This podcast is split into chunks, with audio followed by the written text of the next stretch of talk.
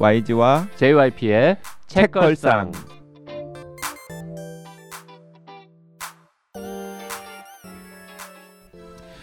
책에 관한 걸쭉하고 상큼한 이야기 YG와 JYP의 책걸상이 찾아왔습니다. YG 강량구입니다. JYP 박재영입니다. 그리고 잊을만 하면 나타나는 게스트 청년의사의 송수연 기자 나와 있습니다. 어서 오십시오. 안녕하세요. 청년의사 송수연입니다. 네 반갑습니다. 아, 송 기자님 출연하면 되게 인기가 많아요. 어 플레이 숫자 늘어나. 인기가 많아서 부른 거 아니잖아요. 아니 인기가 많아서 부른 거예요. 아, 네. 네. 뭐 인기가 많기도 하고 뭐 마땅히 다른 부를 사람이 아니 다른 사람 부른 게 아니라 그냥 송 기자님 염두에 두고서 내가 다른 사람을 굳이 부르자고 안 한 거예요. 그런 거예요? 네 좀 떨리 눈동자 이렇게 흔들리는 전혀 전혀. 요즘에 음. 요즘에 목 디스크 터져서 팔이 아파가지고 지금 자세가 되게, 되게. 오래 전부터 기획된 건 아닌 걸로 알고 있는데. 오래 전부터 기획된 거예요. 내가 공유를 안 했을 뿐이지. 아 그냥 말만 며칠 전에 한 거야? 네네. 네, YG님 마음속에 있었던 걸로. 음. 네. 지금 YG가 갑자기 어, 디밍 아웃을 했는데 어, 디스크가 터졌습니다. 아 저 너무 너무 힘들어요. 목 그러게요. 디스크가 지금 안 좋아져가지고 음, 수술할 정도는 아닌 모양인데 네, 수술할 정도면 누워 있지 여기 나와서 이렇게 입을 털고 있진 않겠죠. 뭐 하여튼 힘든 모양입니다. 네. 네. 그럼에도 불구하고 우리 또 매주 방송을 해야 되는 숙명이 있어가지고 맞아요. 사실 그게 기왕에 그 목 디스크 이야기가 나왔으니까 하는 말인데 전조 증상이 있었어요. 책걸상 녹음 끝나고 나서 아직 그 써니 이혜성 기자 출산휴가 들어가기 전에 꽤 오래됐네요. 네, 꽤 오래됐어요. 한 아니 그때 생각해 보니까 음. 우르르 이렇게 가서 저녁을 먹은 다음에 그 이혜성 기자가 추우세요? 왜 자꾸 한쪽 팔을 자꾸 만지세요? 음. 음. 그랬거든요. 근데 그게 추워서 만진 게 아니라 약간 저려서요? 자꾸 짜릿짜릿해가지고 음. 왜 그러지 왜 그러지 하고 만졌었거든요. 음. 그랬더니 그때 JYP가 저거 추운 거 아니야? 원래 늙으면 다 그래. 그랬었거든요. 노화 현상으로 노화 일찍 해버린- 현상으로. 아니 의사 면허 가지신 분이 그렇게 그러니까 말씀하니까. 노화가 아니라 야 너 혹시 너 어 그래? 그건 뭐 이런 뭐목 디스크 때문에 생기는 방사통일 수도 있고 그다음에 뭐 심장 쪽이 안 좋을 수도 있고 뭐 여러 가지 있잖아요. 뭐 뇌가 안 좋을 수도 있고. 그런데 가장 가능성이 높은 건 아마 목 디스크 쪽일 테니까 가서 검사를 한번 받아봐라. 그런 이야기를 한 서너 달 전에 저한테 먼저 해줬으면. 음, 그러게 이렇게 악화되지 않았을 텐데. 악화되지 않았을 텐데. 늙어서 그래. 원래 늙으면 그래 아 지금 사과해야 되는 분위기입니까? 아? 사과까지는 안 바라고요. 그냥 그렇다는 거죠, 뭐. 네, 그래서 저희가 JYP한테 의학 상담을 안 받아요. 우리 회사 직원들 어디 불편하면 다 네이버에 물어보더라고. 어. 사실 나도 일도 기대를 안 하는데 딱 그 아니 터지고 난 다음에 아 이게 언제부터 시작되었지를 생각하니까 딱 그 장면이 떠오르는 거예요. 흥. 아무튼 그나저나 어, 저희가 한 3주 동안 진행한 에, 토크 콘서트 펀딩이 성공적으로 마무리되었습니다. 내 디스크 터진 것보다 펀딩이 더 중요한 겁니까 지금? 뭐 디스크는 뭐 알아서 해결하시고 바로 넘어가시네요.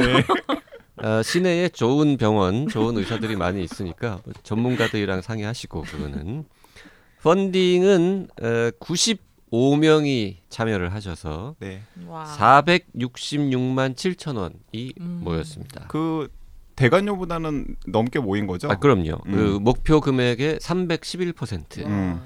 그리고 해외에 계신 두 분이 텀블벅 말고 음. 어, 다른 방식으로 후원을 해주셔서 실제로는 이제 97명 음. 어, 그리고 한 400, 한 7, 80만 원뭐 음. 이렇게 이제 모였습니다. 그 사실 이번에도 그래서 제가 이긴 거예요. 그 오픈 모임 처음 기획할 때 어, 나는 100명 이상은 온다. 음. 근데 JYP는 100명이 안 될 거다. 그래서 이걸 해야 되느냐 이런 이야기를 서로? 했었는데 100명 안 넘었는데. 아 그런데 원래 이번 텀블벅에 후원하지 않아도 아, 시즌 three, 여기 카운트가 안 되는 분들이 시즌 있군요. 4에 음. 처음에 입장권 포함 옵션으로 어, 참여하셨던 분들은 그냥 오실 수 있기 때문에 음. 네. 그분들까지 포함하면은 현재 지금 어, 오실 거라고 예상되는 분은 뭐 한 100, 한 10명? 그 정도? 예. 음. 근데 이제 신청하시고 뭐 그 아, 노쇼도 있을 수 있으니까. 네, 노쇼도 있을 수 있으니까. 하지만 오늘 방송 듣고 마참 음 그거 있었지 이러면서 음. 또 추가로 오시는 분도 있을 수 있으니까 100명은 넘게 오실 것 같습니다. 네, 제가 그 9월 17일 날 여러분들 즐겁게 해드려야 되니까 그때까지는 컨디션 회복해서 나타날 테니 꼭 신청하신 분들 참석하시고 그리고 신청 안 하셔도 그냥 좌석이 200석이나 되기 때문에 250석입니다. 250석 그러니까 오시면 돼요. 음. 뭐 정산은 나중에 하시고 아 무료는 아니라는 거. 네. 그 앞에 이렇게 함을 하나 만들어 놓죠. 아니 왜냐하면 물으면 미리 펀딩에 참여하신 분들이 그쵸. 너무 짜증 나잖아요. 형평에도 안 맞고. 원래 JYP의 목표는 125명 음. 예, 전체 객석의 절반을 채우는 거였는데 그건 조금 모자랄 것 같습니다만 뭐 거의 될 것 같습니다. 그리고 보니까 그 혼자 오기 뻘쭘해서 같이 갈 사람 찾는 분들 독지가 카페에 있으시더라고요. 이참에 또 친해지면 좋잖아요. 음. 네. 그리고 그 행사 끝나면 이제 저녁 먹는 에, 모임이 있는데 어, 거기도 많이 참석하세요? 깜짝 어, 놀랐어요. 거기 그 거기가 지금 대박이에요. 어? 큰일 났어 지금. 음. 식사 모임만 한 50명 모여서 지금 밥을 아, 저는 먹게. 오. 대학 졸업하고 그렇게 많이 모이는 회식은 거의 뭐. 고등학교 동문회 예, 어. 신입생 환영회 수준으로 고등학교 동문회나 신입생 환영회 뭐 이런 거 해가지고 음. 막 한 명씩 일어나가지고 큰 소리로 자기소개하고 하는데도 얼마 한 시간 넘게 걸리겠네요. 장기 자랑하고 막 이래야 되는 상황이 될 수. 아, 냉면 사발에 소주 두 병 부어가지고 원샷하고 이런 거 합니까? 아 그래서 이게 내가 대학교 저학년 때 그런 자리를 해보고 음. 해본 적이 없을 것 같아서 어 좀 어색하면 어떨까 약간 걱정입니다. 뭐 어색하겠죠. 네. 그 진행 천재 JYP가 분위기 잘 살려주겠죠. 아 이게 이제 정말 몇석 3천석 예술의 전당 행사도 유려하게 진행을 했는데 아니 그건 이제 아 제가 기획을 하셨는데 무대에 올라가진 않았으니까 어쨌든 제가 정말 아, 다양한 장소에서 다양한 숫자의 다양한 청중들 앞에서 행사를 진행해 봤습니다만 식당에서 50명쯤 모여 있을 때는 진짜 어렵거든요. 어, 의대생들 데리고 한번 몇년 동안 하셨었잖아요. 아니 뭐 캠프 때. 캠프야 뭐 캠프 뭐 강연 축제 뭐 이런 거는 비슷하다고 뭐. 생각하시면 근데 그때는 좀 젊었었잖아 JYP도. 아, 네. 제가 이제 방송에 나간 거 말고 오프라인으로 사람 제일 많이 모여 있는 행사 진행한 거는 뭐 한 3천 명? 음. 그 정도. 어제도 사실 행사 하나 진행했어요. 120명짜리. 음. 매일 진행하고 방송하고 어, 입으로 먹고 살고 있지만 음. 식당에서 밥 먹으면서 50명짜리 행사 음. 어렵죠. 그 20, 20, 30대 때 본인의 50대가 이럴 줄 알았습니까? 몰랐습니다. 몰랐으니까. 너무 갭이 크죠? 너무 갭이 크죠. 50대는 되게 우아하게 살 줄 알았습니다. 아, 이 네. 정도 우아하게 사시는 거죠. 과연 그럴까요? 아, 그렇게 좀 포장. 자, 물 밑에서 제가 지금 발을 어떻게 움직이고 있는지 사람들이 몰라서 그 정도면 우아하지 않냐 하는데 뭐 별로 안 우아합니다. 예. 오늘의 책은 뭡니까? 네, 오늘 유혹하는 YG 이 송소영 기자님과 함께하는 유혹하는 YG. 근데 어쩌다 보니까 유혹하는 송 기자가 됐어. 아, 근데 저는 제목 보고 이미 제꼈어요. 아, 그래요? 네. 어, 송 기자를 유혹하는 YG가 지금 컨셉이 되어가고 있는데 네, 그래서 그 이번 주에는 월요일, 수요일 날을 어떻게 배분을 할지를 고민을 하다가 음. 이제 월요일 날은 어 YG가 읽은 책 중에서 최근에 읽은 책 중에서 굉장히 의미가 있는 책이었는데 별로 JYP도 신통치 않아 할 것 같고 음. 네. 아 그리고 또 두 시간을 하기에는 뭐 마땅히 부를 전문가도 좀 없고 그래서 그냥 제가 좋은 책 한 권을 월요일 날은 소개를 해드리고 수요일 날은 진짜 송 기자 취향 저격 재밌는 거. 재밌는 거 음. 그리고 또 요즘 약간 트렌드에도 맞는 음. 예, 그걸로 제가 가져왔습니다. 저 기대를 해보십시오. 읽었어요. 어떠셨어요? 어, 너무 재밌게 읽었어요. 아 그러니까 송 기자가 약간 먹히더라고. 제 추천이 먹히는 분. 그러니까 이 책도 제가 사게 유혹을 하시면 성공하신 거죠. 음. 요것도 끝날 때쯤 되면 살지도 몰라요. 아, 그쵸. 지금 이미 제꼈다고 말은 했는데 음. 제목만 보고 그 진입 장벽이 좀 낮더라고요. 아, 귀가 몇번 너무 얇아. 방송을 몇 번 방송을 해보니까 귀가 얇아. 아, 제가 팔랑 끼워가지고. 아, 오늘 소개해드리는 책은 제목이 기본소득 공상 혹은 환상. 환상, 네. 네. 기본소득 공상 혹은 환상. 이 책을 책걸상 애청자들께 소개를 해드려야겠다라고 생각했던 건 무엇, 왜 그랬냐면 사실 지난 5년의 책걸상 역사에서 기본소득과 관련해서 우리가 몇 권의 책을 소개해 준 적이 있어요. 음, 많이 했죠. 네. 그래서 저는 또 안 읽고 싶었던 겁니다. 네, 맞습니다. 그래, 그런데 그 책들 제목을 제가 살짝 말씀을 드려 보면은 어 일단은 정치학자 김만권 선생님 모시고 음. 뭐였지? 네, 열심히 일하지 않아도 괜찮아. 괜찮아라는 음. 책도 여러분들께 소개를 해드렸었고 그리고 경제학자 겸 또 사회운동도 하시는 이원재 선생님 모셔가지고 소득의 미래 그렇죠. 음. 네, 그것도 소개를 했었어요. 네, 그런데 그 책들은 대부분 좀 기본 소득이 한국 사회에 꼭 필요한 제도다. 음. 그렇죠. 이제 그리고 산업 시- 산업화 시대 때 만들어진 복지 제도로, 제도로는 어, 지금 뭐 4차 산업혁명, 인공지능 로봇 시대 이런 데 대응하기에는 역부족이고 그래서 우리가 복지 제도에 대한 새로운 상상력을 발휘하는 게 필요한데 지금 전 세계 곳곳에서 논의되고 있고 또 많은 사람들이 이야기하고 있는 기본소득이 유력한 대안이 될 수 있다라는 취지의 내용을 담은 저자들과 이제 책들을 여러분들께 소개를 해드렸고 뭐 JYP도 그렇고 이제 저도 그렇고 뭐 상당히 호의적으로 우리 넘어갔었죠. 예, 넘어갔었습니다. 보고. 책 기본 소득 해야겠구만. 두 분도 귀가 얇으시네요. 어, 전 그렇게 얇지 않은데 넘어갔어요. 그리고 그 기본 소득 말고 하나 뭐 기초 자본? 네, 기초 자본 네, 그두 예. 가지를 이제 같이 얘기하면서 그 김만권 선생님은 열심히 일하지 않아도 괜찮아에서는 어, 기본소득보다는 기초자본 혹은 그걸 요즘에 기본 자산이라고도 부릅니다. 음. 기본 자산.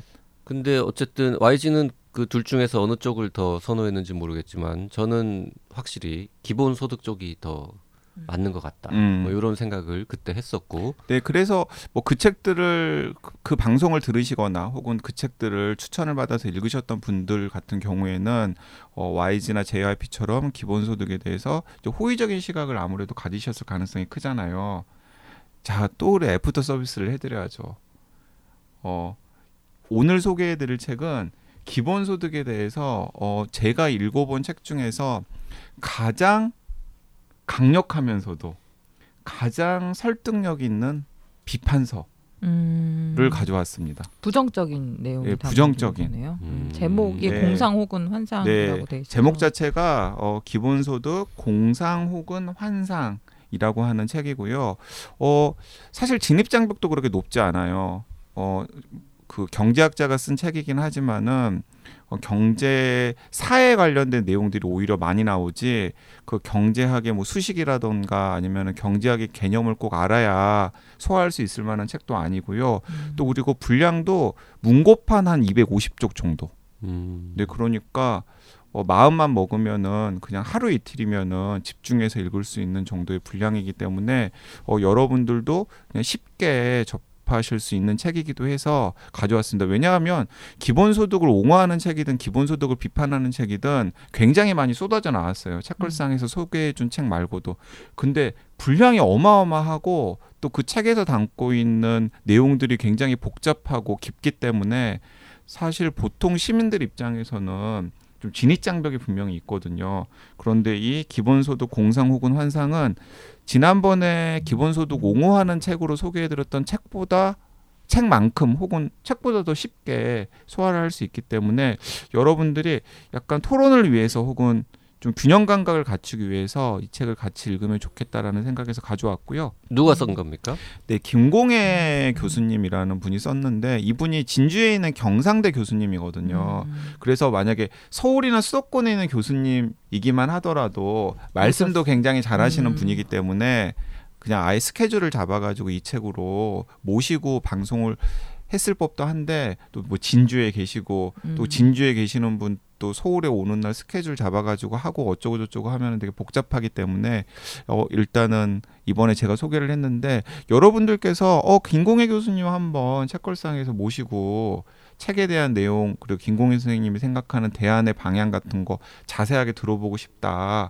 그러면 그냥 뭐 한번 서울에 오시는 날이랑 일정 맞춰가지고 책걸상에 모셔볼 수도 있을 것 같습니다. 아시는 분이세요? 왜 제가 이렇게 이야기를 하냐면 그 제가 그 기본소득 공상 혹은 환상에 대해서 이 방송을 녹음할 때 즈음에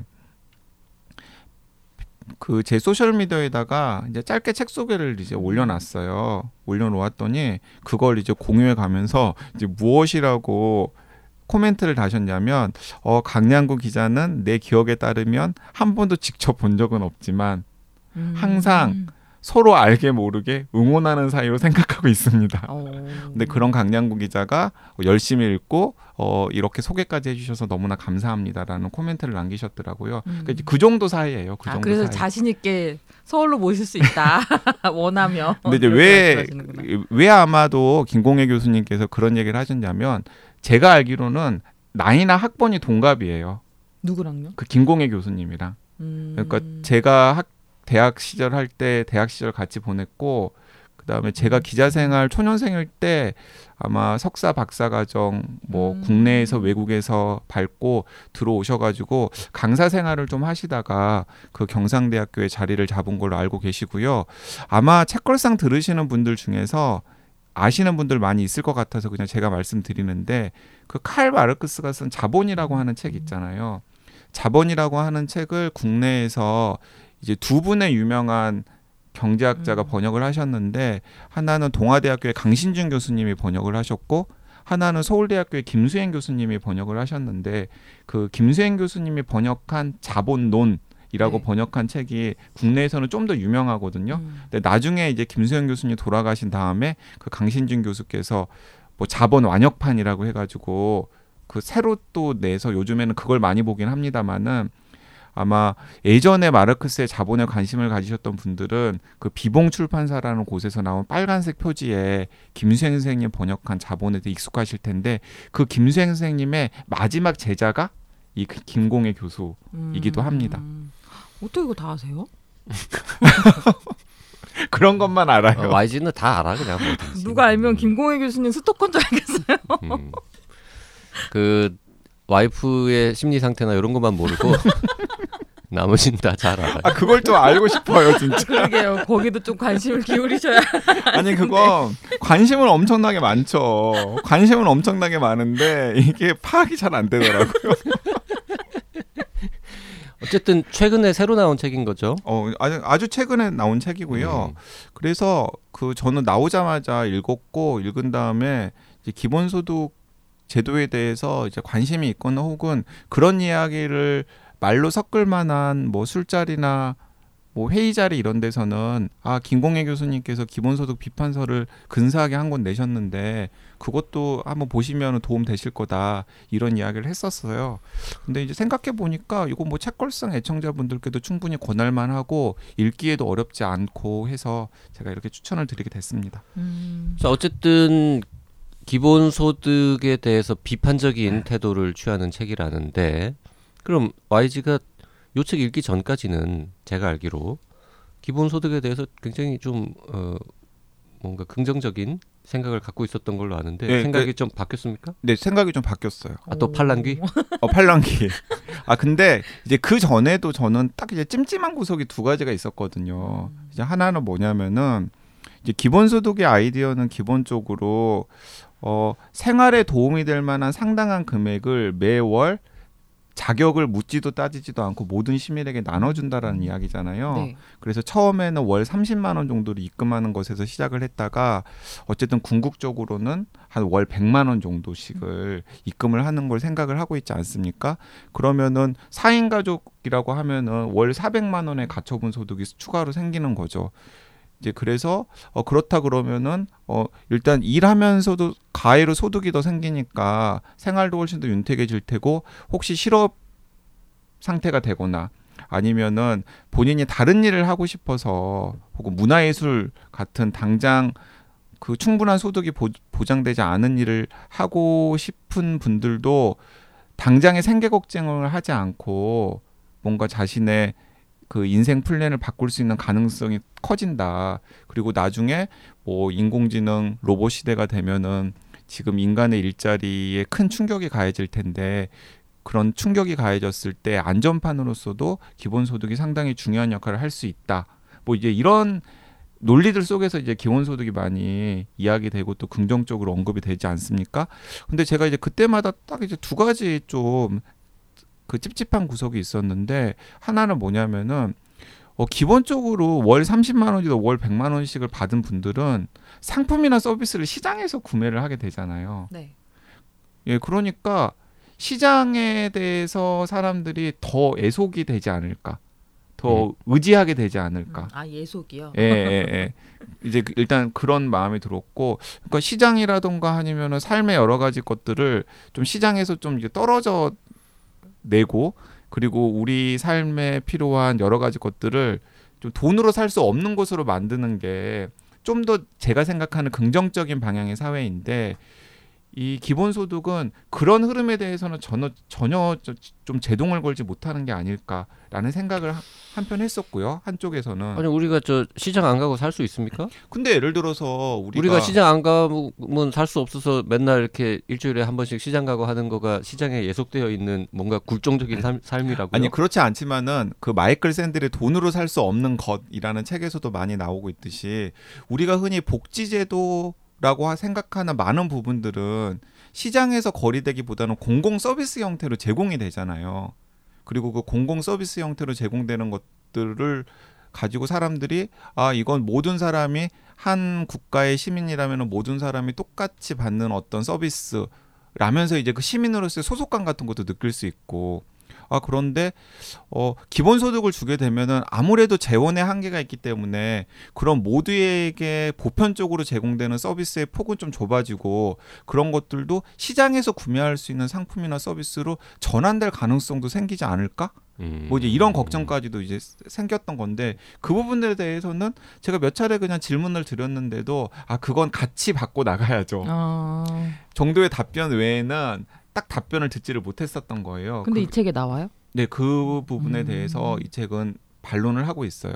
그리고 또 다른 하나는 반론을 한다기보다는 시장에 너무 예속되는 현상이 나타날 것이기 때문에 우려스럽다. 우려스럽다. 그런 얘기를 하고 그리고 있다는 차라리 거죠. 다른 제도가 더 중, 다른 게 더 방점이 찍혀야 된다. 그러니까 기본 소득을 많이 제법 많이 나눠주기 시작하면은 정부가 현재 하고 있는 다른 복지 시스템 이런 것들을 줄일 수밖에 없을 것이고 현실적으로는 네, 그러면은 현재 예를 들어서 무슨 주민센터에서 뭐 독거노인한테 제공해주는 뭐 도우미 이렇게 보내주는 서비스라든지 이런 거를 기본소득 줬잖니 그걸로 네가 사서 써 요렇게 갈 수도 있다라는 뜻인 거죠. 그렇죠. 그리고 음. 그리고 예를 들어서 가장 우리가 생각해 볼 수 있는 의료 서비스. 네.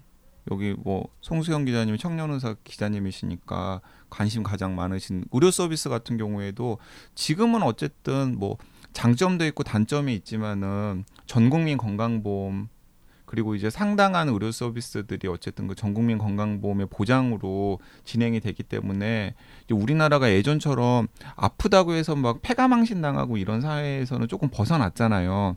여전히 미흡한 부분들이 많기는 합니다만은 자 그런데 어 그런 것들까지도 어쩌면은 어, 축소될 가능성 음.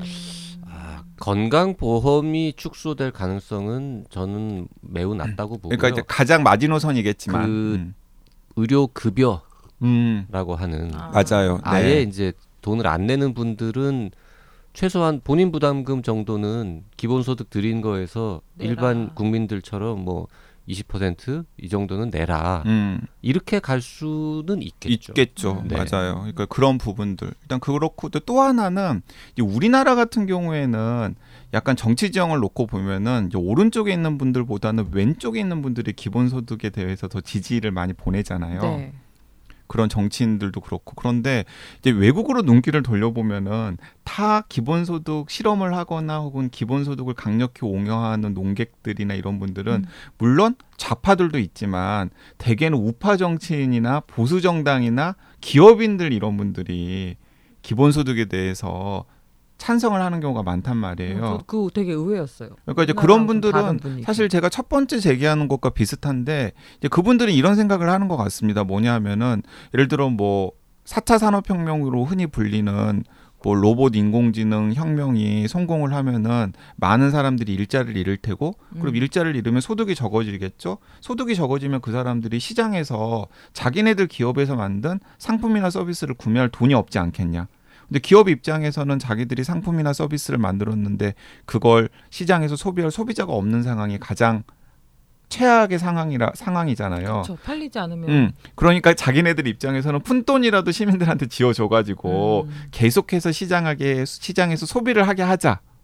근데 이건 좀 찝찝하잖아요. 약간 기분도 나쁘고 일단 일단 그런 것도 있고 또 하나는 또 한편에서는 아 국가가 기본에 제, 기존에 제공했던 복지 서비스라던가 이런 건 뭐 공무원들도 많이 필요하고 그리고 또 선별하는데 돈도 많이 들고 시간도 많이 들고 그러니까 국가의 역할을 계속해서 축소한 다음에 그 나머지 부분들을 차라리 시장에다 넘기고 그리고 일반 시민들은 그냥 돈 나눠주고 알아서 시장에서 모든 것들을 음. 사게 하자라는 게 이제 외국의 보수 정당들이 또 기본소득을 아, 옹호하는 그렇게. 또 맥락의 하나거든요.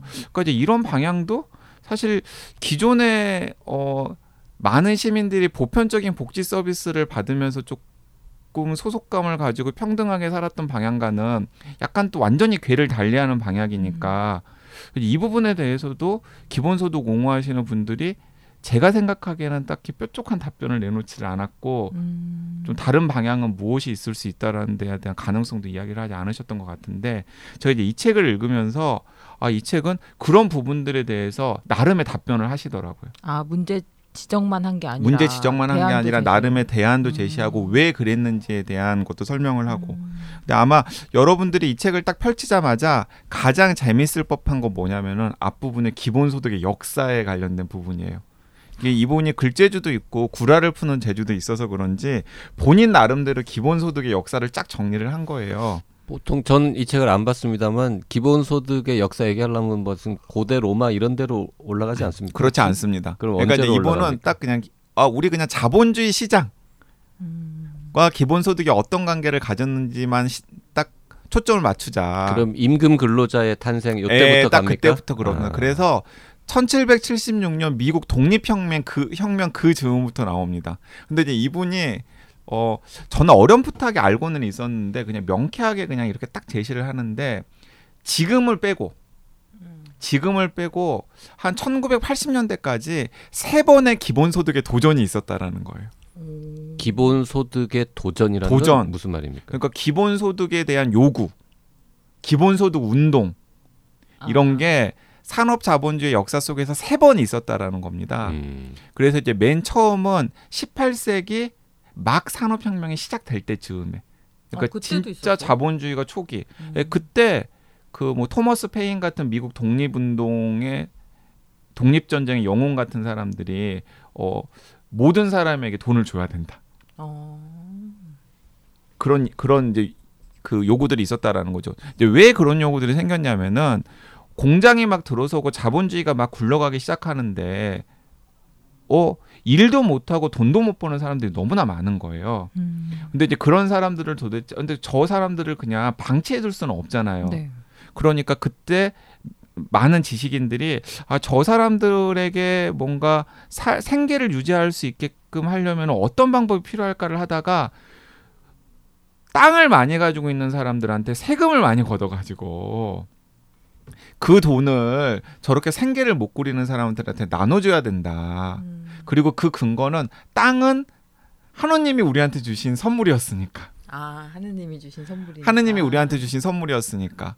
저건 지금은 누구 토지 대장에 딱 누가 주인이라고 기입되어 있고 거기서 농사 짓는 걸 그 사람이 다 가져가긴 하지만은 어, 뭐 그게 무슨 지구가 탄생했을 때부터 그 사람 소유는 절대로 아니었지 그쵸. 않냐. 음. 그 나름 토지 공개념. 네, 다 토지 공개념 맞습니다. 토지 공개념에 의도해서 그래서 땅에서 나온 이득 중에서 일부를 땅 가진 사람들이 세금으로 내면 그 세금을 우리가 모아가지고 저렇게 진짜 하루 한 끼도 없어서 굶어 죽는 사람들에게 나눠줘야 된다라는 아이디어가 그때 나왔었고 상당한 호응을 공론화가 돼서 한 명이 주장한 한게 명이 아니라 주장한 게 아니라 뭐 미국에서 보네요. 유럽에서 음. 약간 좀 입좀 터는 상당한 지식인들이 그런 이야기들을 많이 했고 이제 운동이라고 할 만한 수준까지도 오. 올랐었다라는 거죠. 자, 그게 이제 첫 번째고 그 두 번째는 어 위대한 유산 그 시대 흔히 이제 도금 시대라고 부르죠. 그러니까 음. 그 18세기 말, 아 19세기 말에서 20세기 초.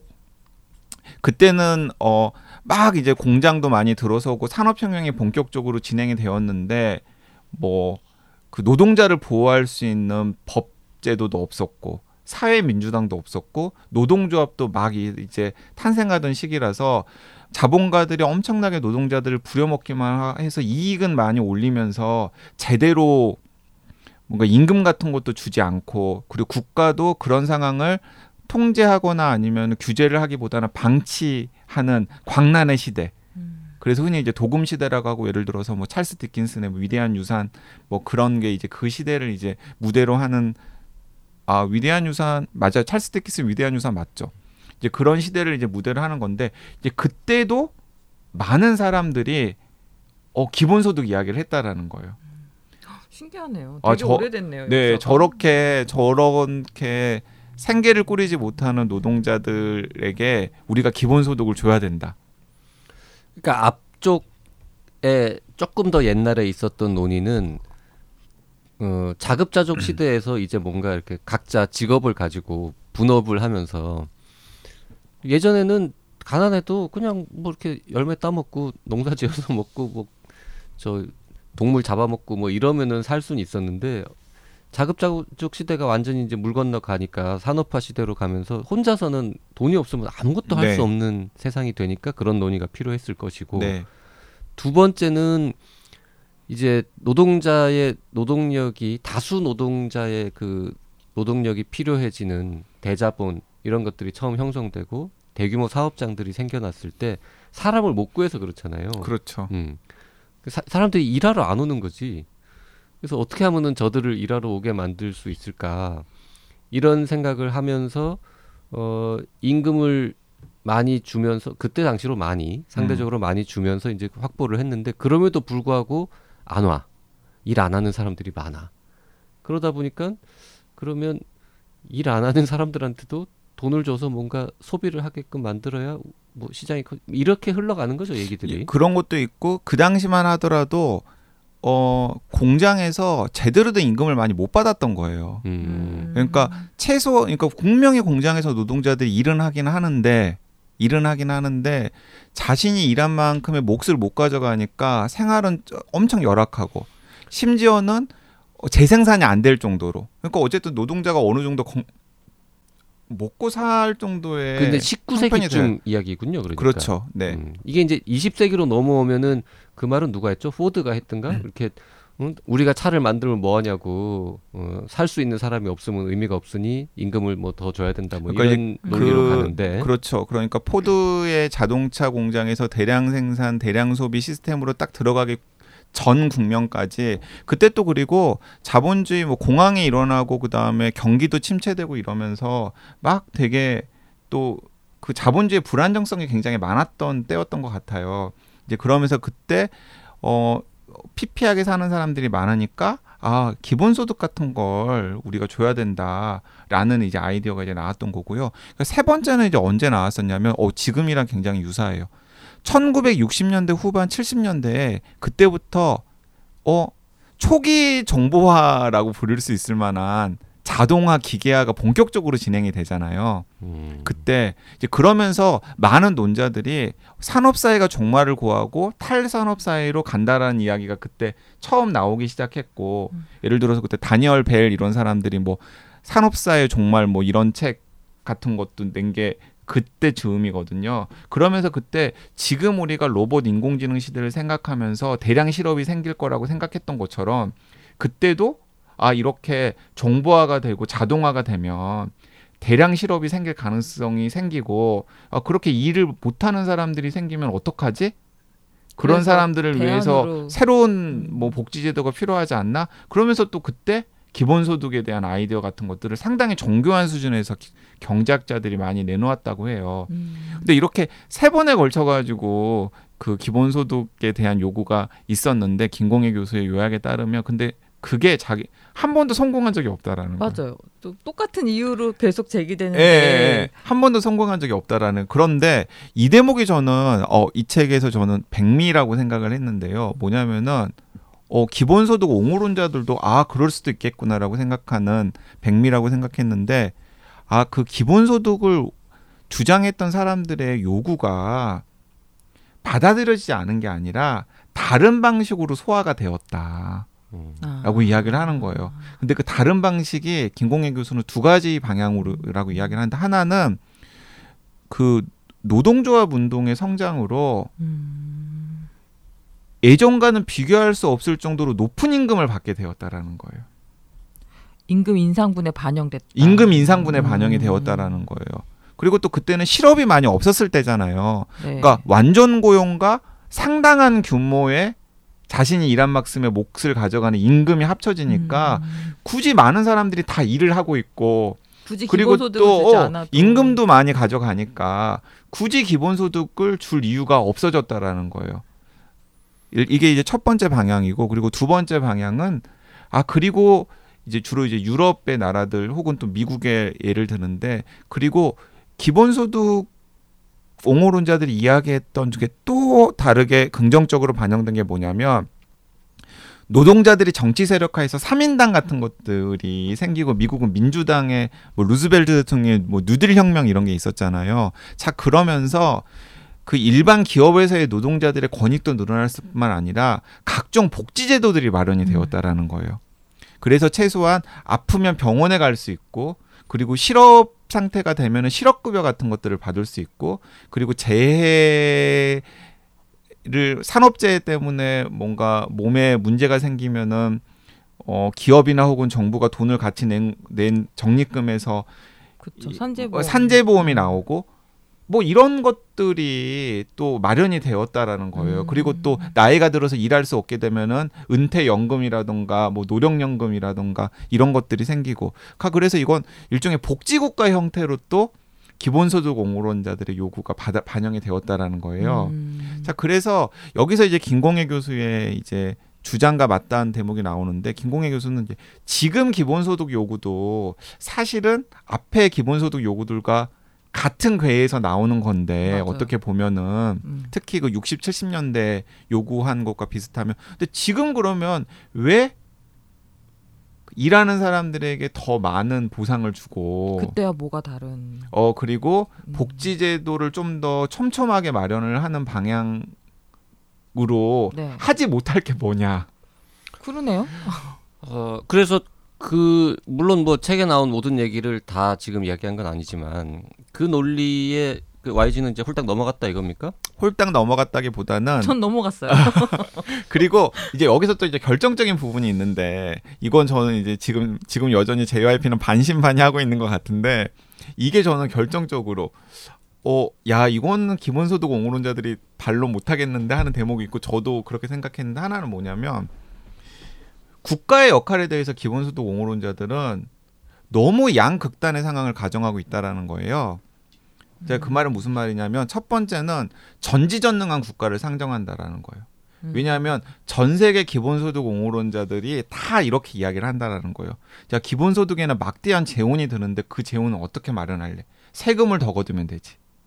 라고 이야기를 한다라는 거예요. 네. 그래서 부자들한테도 세금을 더 걷고 땅 있는 사람들한테 세금을 더 걷고 재벌들한테 세금을 더 걷고 그리고 또 세금을 조사 같은 것도 초- 촘촘하게 해가지고 밖으로 빠져나가는 검은 돈들이나 빠져나가는 세금들이 없도록 만들면 지금보다 훨씬 더 많은 돈을 걷어들일 수 있어.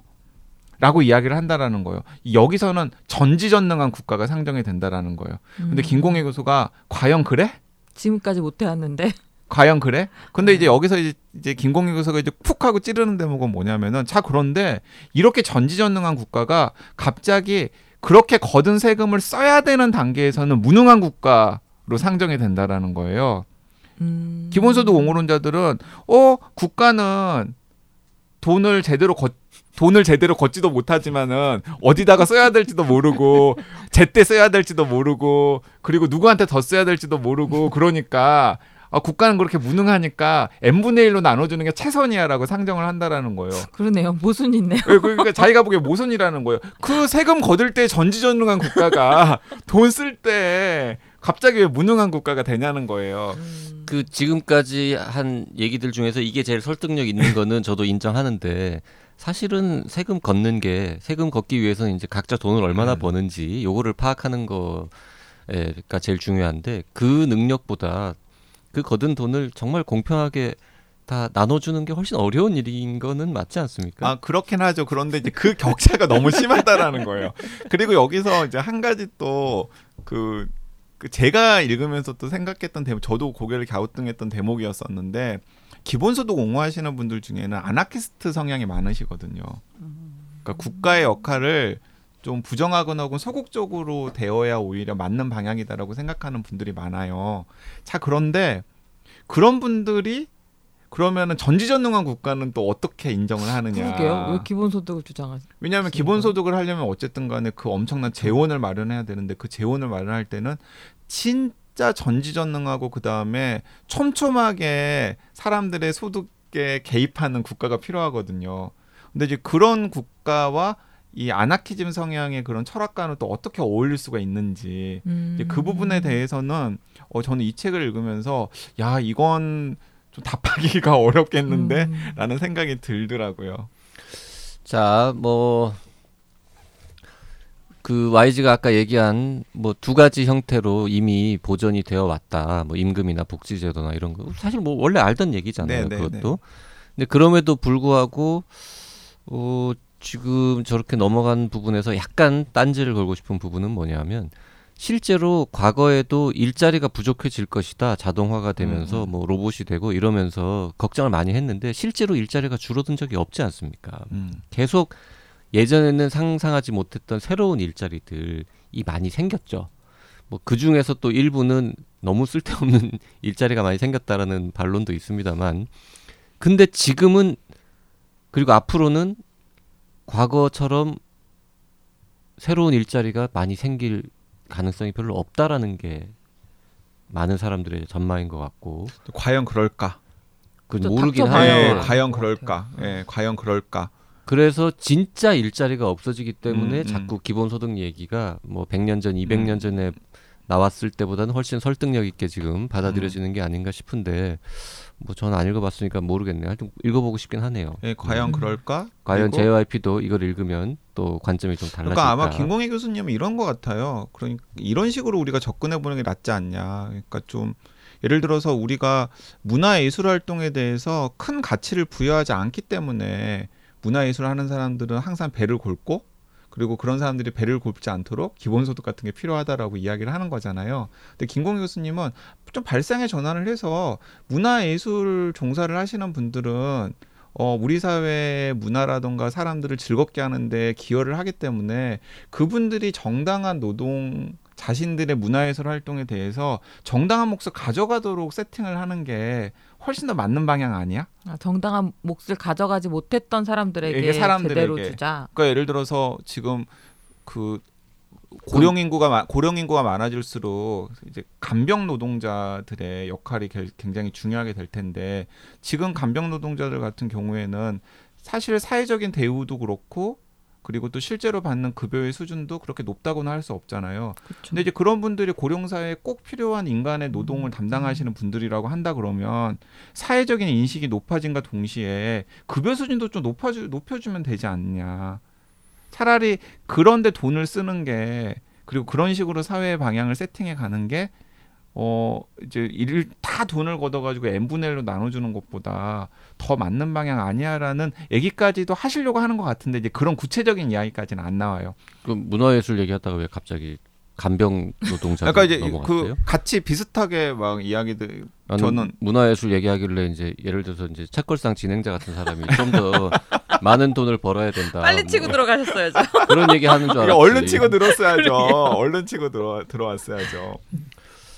네.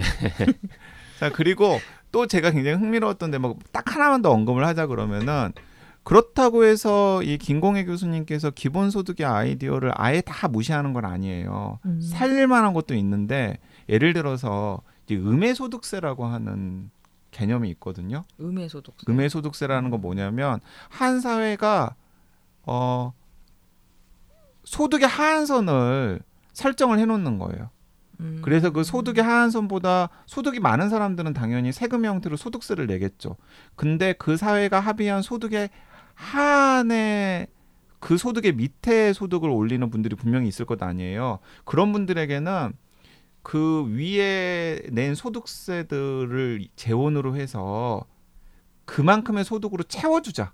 음. 이제 이런 발상이 이제 거칠게 설명을 하자면 음해소득세라는 발상인데 그 음해소득세도 김공희 교수가 보기에는 기본소득 제도의 전통 안에서 사실은 나왔다라고 생각할 수도 있고 근데 뜻밖에도 그걸 제안했던 사람이 그 신자유주의의 아버지 소리를 듣는 경제학자인 시카고 대학교의 밀턴 프리드만이었어요. 그래서 아이디어를 낸 사람도 뭐 시장 보수주의 경제학자고 시장 지상주의 경제학자고 그 다음에 또 그런 제도를 실험해 보려고 하는 사람들이 또 서울시장 오세훈 시장 같은 분이거든요. 그러니까 약간 보수 딱지가 많이 붙여 있어가지고 근데 이 좌파 경제학자라고 할 수 있는 이 김공혜 경제학 김공혜 교수가 보기에는 자기가 보기에는 돈을 걷어가지고 모두에게 다 돈을 나눠주는 것보다는 그런 음해 소득세 같은 것들을 적절하게 그 사회에 맞춰서 활용하는 게 모은 돈을 훨씬 더 효과적으로 쓰는 일 음. 같다라는 아이디어도 내고 계시더라고요. 그럼 뭐 음해소득세 얘기는 형태는 조금 다릅니다만 사실 기본소득 제도하고 뭐라 그럴까요? 추구하는 지향은 사실 같은 같은 거니까. 거죠, 네. 그것도 뭐 가능하다고 보고요.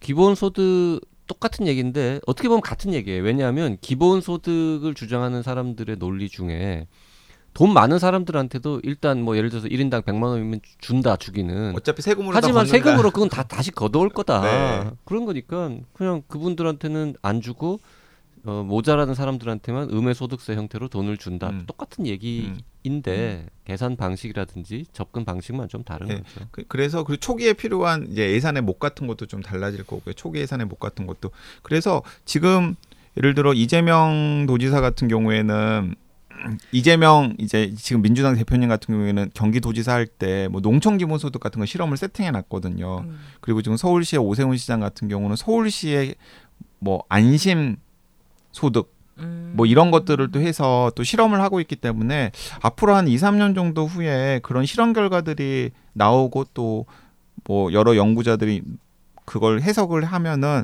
아, 우리 사회에 맞는 제도가 좀 어떤 게 더 맞는지 같은 것들 판가름이 나지 않을까라는 생각이 듭니다. 네. 네, 오늘 듣고 이 기본소득 할 관련 책 겁니까? 조금 읽어보고 싶어지긴 했어요. 근데 이것만 읽기보다는 기존에 소개했던 책과 같이 네, 읽는 같이 읽으면 좋겠죠? 되게 네. 열심히 일하지 않아도 괜찮아라든가 뭐 그 소득의 미래 음. 그리고 이 기본소득 공상호군 환상 이런 것들 좀 같이 읽으면은 되게 다양한 측면에서 생각할 거리들을 많이 좀 끄집어낼 수 있지 않을까라는 생각이 듭니다. 얘기를 들어보니까 기본소득 제도는 택도 없다 이런 거 하지 마라 필요 필요 없다 이런 게 음, 음. 아니라 그러게요. 예. 음.